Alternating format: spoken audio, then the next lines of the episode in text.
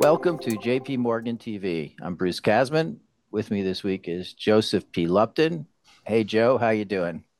Uh, I'm hanging in there, Bruce. It's a beautiful sunny day here in New York. Okay, so let's let's hang in there and talk about what's going on. And um, I guess the I guess the way I would just start it is well, got some more of the same here in terms of uh, positive momentum on growth indicators. Um, surprisingly high side inflation readings. And the question is, as we accumulate this, you know, how much does it affect the central bank stories? And we've made some changes this week. So why don't we unpack that, just starting with uh, the growth side of the equation? Go ahead, Joe. All right, pick up anywhere. Anywhere. Uh, look, I think uh, from a global perspective, the uh, the news of the week was the um, uh, the flash PMIs that came out. I think last week we were um, flagging that we were looking for a nice move up that would complement the moves we saw beginning in um, December and, and, January. And that actually played out as expected. So we got a, a pretty good move up in the DM, developed market flash PMIs. Uh, I think the, the, the picture where we've seen where we've been somewhat concerned is in the manufacturing sector. We've this been a very that's the one soft spot that has been holding things back as we move to the to the turn of the year, and we're seeing signs that those the PMIs were sending a positive, constructive signal there. The DM Flash PMI says that continued into February. Next week we'll be getting the the full set of PMIs, and I think uh, you know they're two, we should really look to Asia because if if there's one kind of still sore point, it's that the Asian data this week, manufacturing yeah. data, let was me, on the top side. Let me jump in there. So I, I, I think you know from where I sit, the the European rise is impressive. The U.S. story is more about taking out what was a really depressing service sector reading. But then when you look at the manufacturing sector, we got improving uh, output index, but still pretty weak dynamics and orders inventories. And then you got to like cross-reference that against the Asian data. Um, which is and it's just not, weak. it's which is generally weak. So it's not just it's not clear how strong and how quick is the turn in terms of timing going to be in in global manufacturing. I mean, where do you think we actually feel better today than we felt last Friday when we talked about this? I mean, how, how would you kind of tie it up? Well, I feel better. Uh, well, I don't know, Bruce. I mean, I don't feel better about the world because I think, as it writ large, right? Because I think the one thing we haven't talked about is the fact that the inflation news keeps coming in hot. No, no, no. I was just, I'm, I'm now just trying to stay narrowly on the manufacturing sector. Oh, I see. Right. So there, um, I, I guess it's better. tough call. It's a tough call. It right? is a tough call because on the one hand, we take Asia as the leading edge, and I shouldn't say all the data was bad. The trade numbers coming out of Asia do look like they're turning up, but uh, you know the actual activity numbers, and we got the, a, a, January reading from Taiwan that was just downright ugly, and it's adding to kind of ugly numbers from Korea and Japan's not looking great. And you're hearing anecdotes of supply chain pressures in the auto sector from from Japanese auto producers. So all of that kind of paints a, a, fairly downbeat message. But if you're just asking me, if you're saying I have to come up positive or negative, I, I think I'm feeling better simply because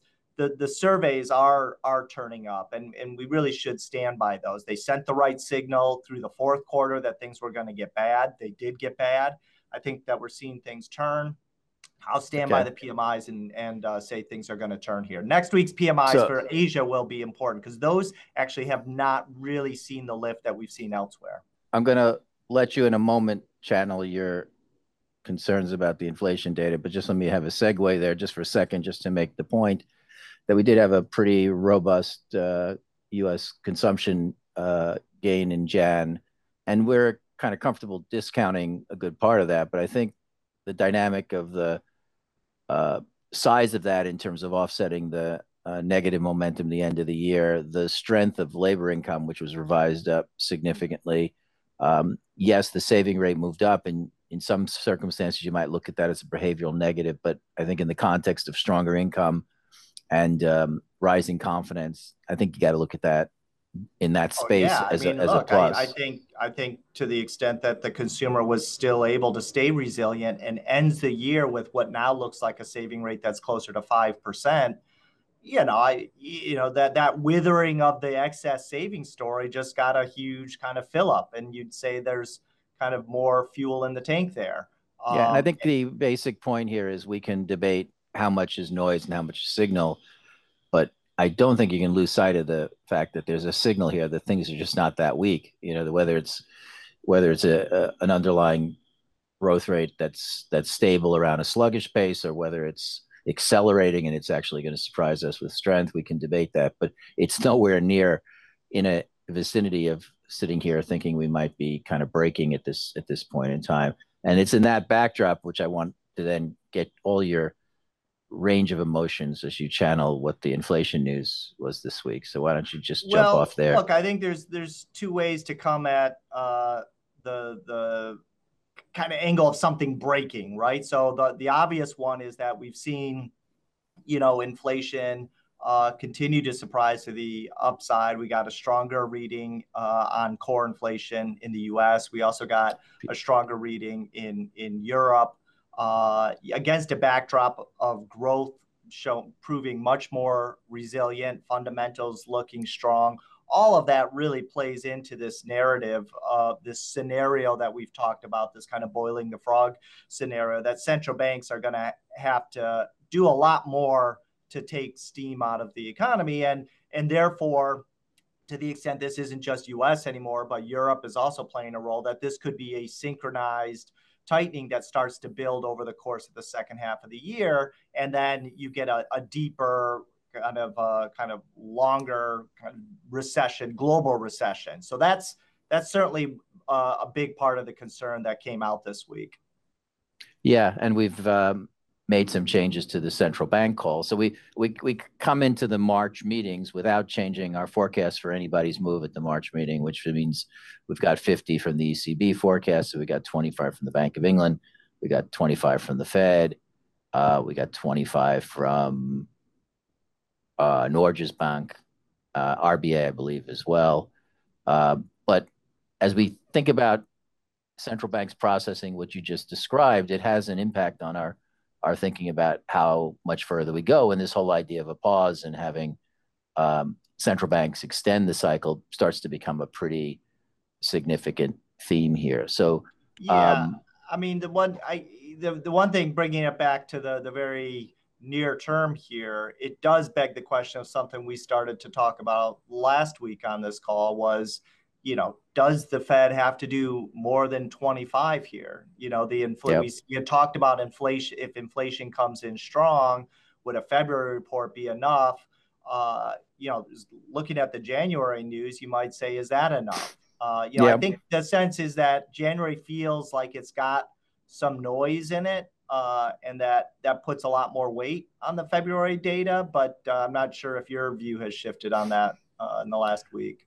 No, not at all. And I and I'd actually even like to kind of bring it back to a deeper point, which we've been hitting on, um, you know, as we've gone through this conversation, is that as much as central banks have moved pretty aggressively here, we're still describing them as New Testament deities. They're still generally you, you know the new testament there's only one deity in the new testament apparently you need a brushing up on that i definitely do the new testament's not my strong forte but um, the um, the basic point is they're moving uh, and they may moving from what they they uh, belatedly understood was way too accommodated but they're not trying to take us down here they're trying to find that space where they could uh, slow growth enough let inflation unwind in some of these temporary factors and hopefully get us uh, to a place where they're they're comfortable. Uh, that's what the downshift that we're seeing is about. Yeah, I mean they're you know, looking for sticking with the theological uh, tone. They're looking for that immaculate disinflation, right? And uh, that has been the. We're really moving along the Bible in different places here, but uh, but uh, yeah, they're looking for that. But then the question is, um, is there a point at which they they have to flip a switch and say, okay, we're just not going to get this, and then they start to be vengeful. They start to to look more like an an Old Testament uh, deity. and I know there's only one of those too. But You're uh, sure about that? that one I'm sure about. Uh, the um, the question you're asking, I think, in some sense, is about that divide because I do think if the Fed would decide to go 50, unless they couch it in a very, you know, odd way that they're going 50 and that's enough, which I can't see that happening. But if they go 50 in in March, then they have to be really signaling us that that's going to be followed up by more moves. So they're going to be signaling to the market they're they're going to start to approach They, six they don't six percent. Bruce. They don't. I mean, they could Yeah. say we just need to recalibrate, and we need to recalibrate a little bit higher. We still think we can do this and thread the needle. Uh, so many mixed metaphors going on here, uh, and and get the soft landing. Uh, Right, that's fair, Joe, but I don't think you could come out of the I don't think you could come out of the March meeting without having a forecast that you're going to do, I'd say one, two, two more moves at least. Personally, we'll see. Mhm. So if you're going to go 50, then you're already shooting to 575 as a peak rate, right? That's my point. That that becomes a fairly significant step upward from where where you were, and it actually starts to to raise more fundamental questions about what the Fed intention is. Um, Yeah. And I that's mean, one reason I don't think they're to going. It comes back to where I started, which is what's the what's the trigger to get them to do fifty? Well, I think if we have, I, I mean, it's hard because I think it's both about the, the response to the data and it's also about whether the Fed is willing to go over that line. I think.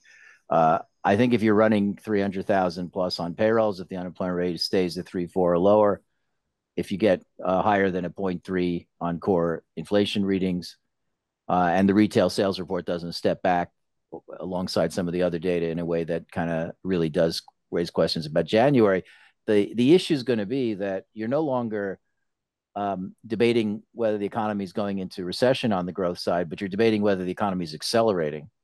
Mhm. And if you're debating whether the economy is accelerating with a, a run rate on inflation that's still sitting in the mid fours instead of the low threes, uh, you know, I think it's it's an, I think it's an interesting debate as to whether you just want to keep on the 25 and and signal more, or whether you want to say, okay, we need to take another step here, which Yeah. obviously has a has a, a message behind it. I'm still in the 25 camp, but I'm certainly more nervous than I'd I'd like to be. Mike, I know is is in the 25 camp uh, as well.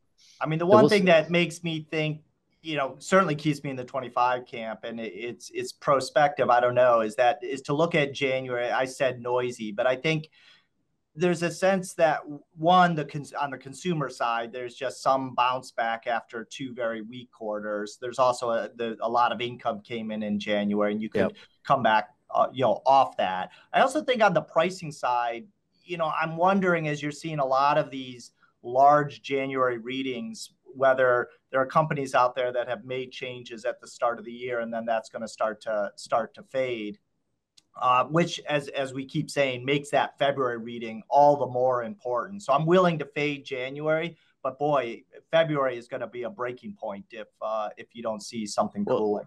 That's the important point, and that's where I think the interesting wrinkle on that is that as much as we can all play with uh, our thoughts about seasonality in January, the PMIs are not that seasonal, and they were up. We have a February reading right now for them. Well, but here, Bruce, I would say the PMIs are aren't pointing to the a need for an Old Testament central bank, right? The PMIs are kind of you know they're they're they're getting better certainly the manufacturing yes it's getting better but we don't want to lose sight of the fact that the level is still low on that I totally agree with you, but. I'm I'm I'm thinking about it less from a level, but more from a momentum point of view. That you're continuing to carry whatever momentum is in the business surveys through February claims, which again you can raise questions about the seasonality. You can raise questions of whether there's a lot of severance payments out there that are keeping claims depressed.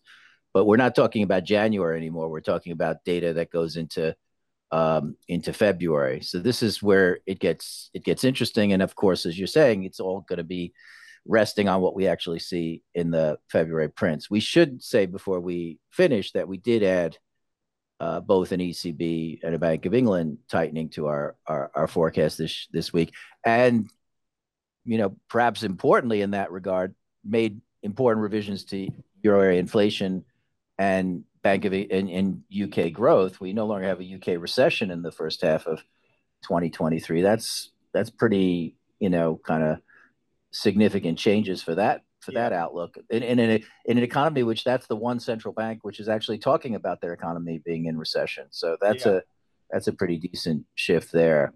Um, you know, let me just ask.